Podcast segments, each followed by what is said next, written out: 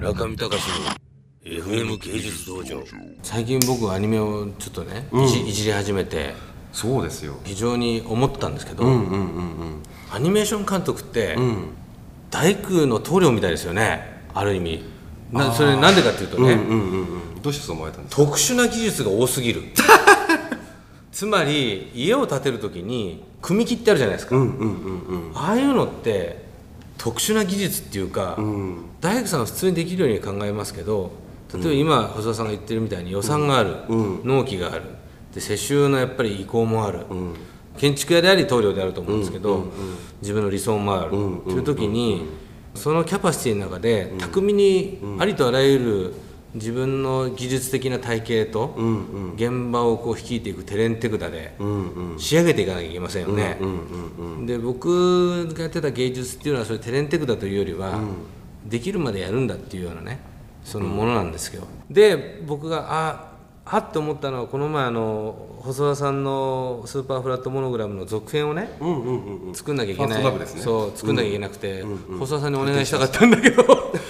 すいません。何言ってるんですか？あのあの作らざるを得なくなっちゃったんですよね、自分で。で、その時に納期、予算ああそうか。いろいろもんがあってうん一言で言って、まあ、僕が自分でこう作ってきたアニメーションスタジオには、その組木とかの技術がないんですよ全然。要するにこ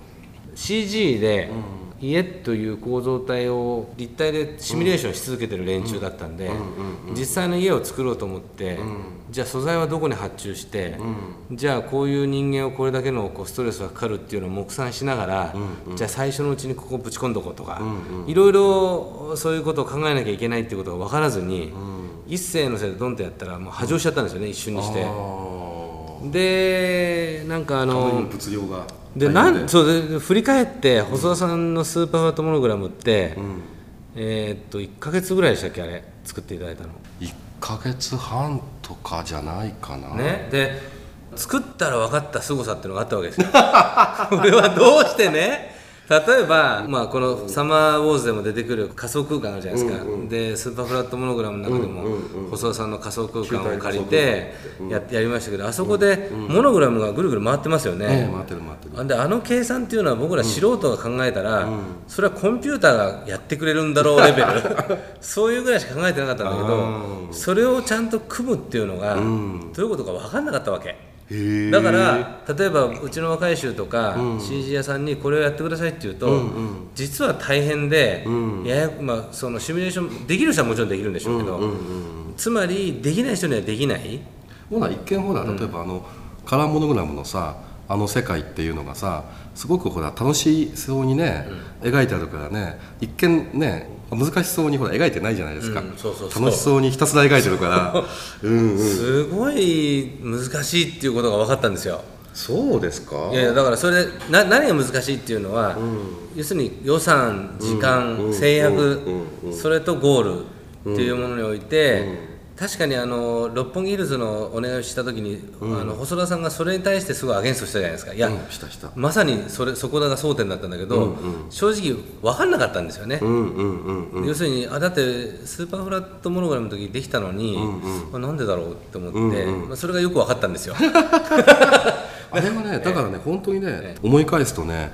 1ヶ月半ぐらいで実質現場的にはスーパーフラットモノグラムを作って、あの最終的なあのビデオ編集の時に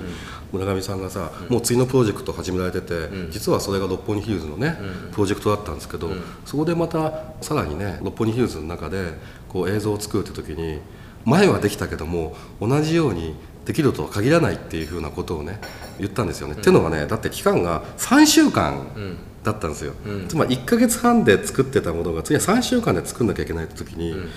これはね実はね僕思うんですけどアニメーションって多分どんなものでもね短いものでも長いものでもね例えばテレビシリーズってさ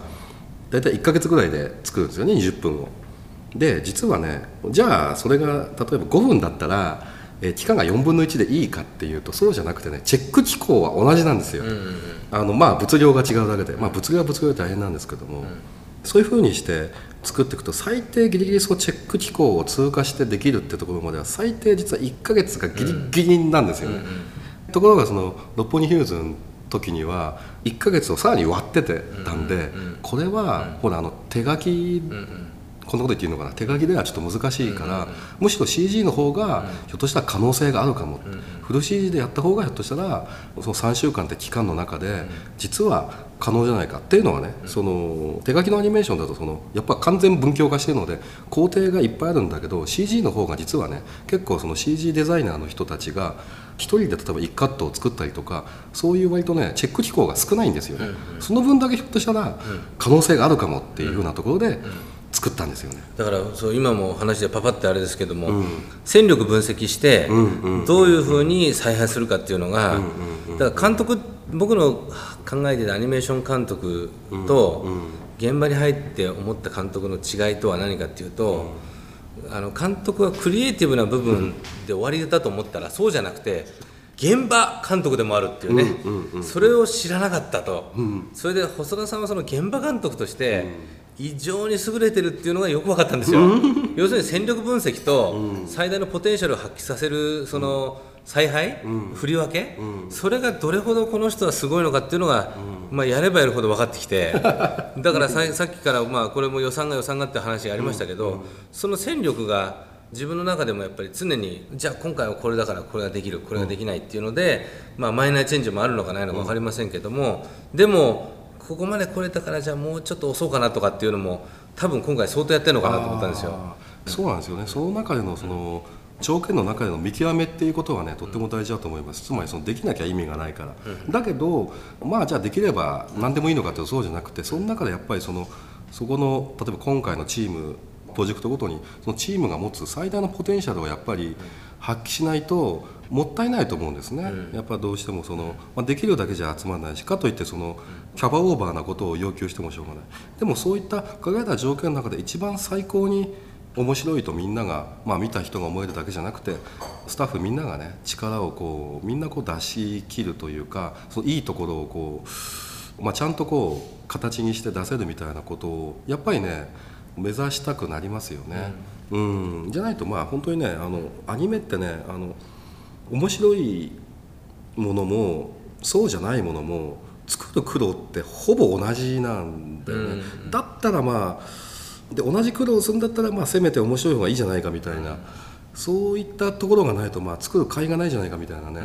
いうようなことってのはやっぱあると思うんですよね。うん。中見隆の FM 芸術道場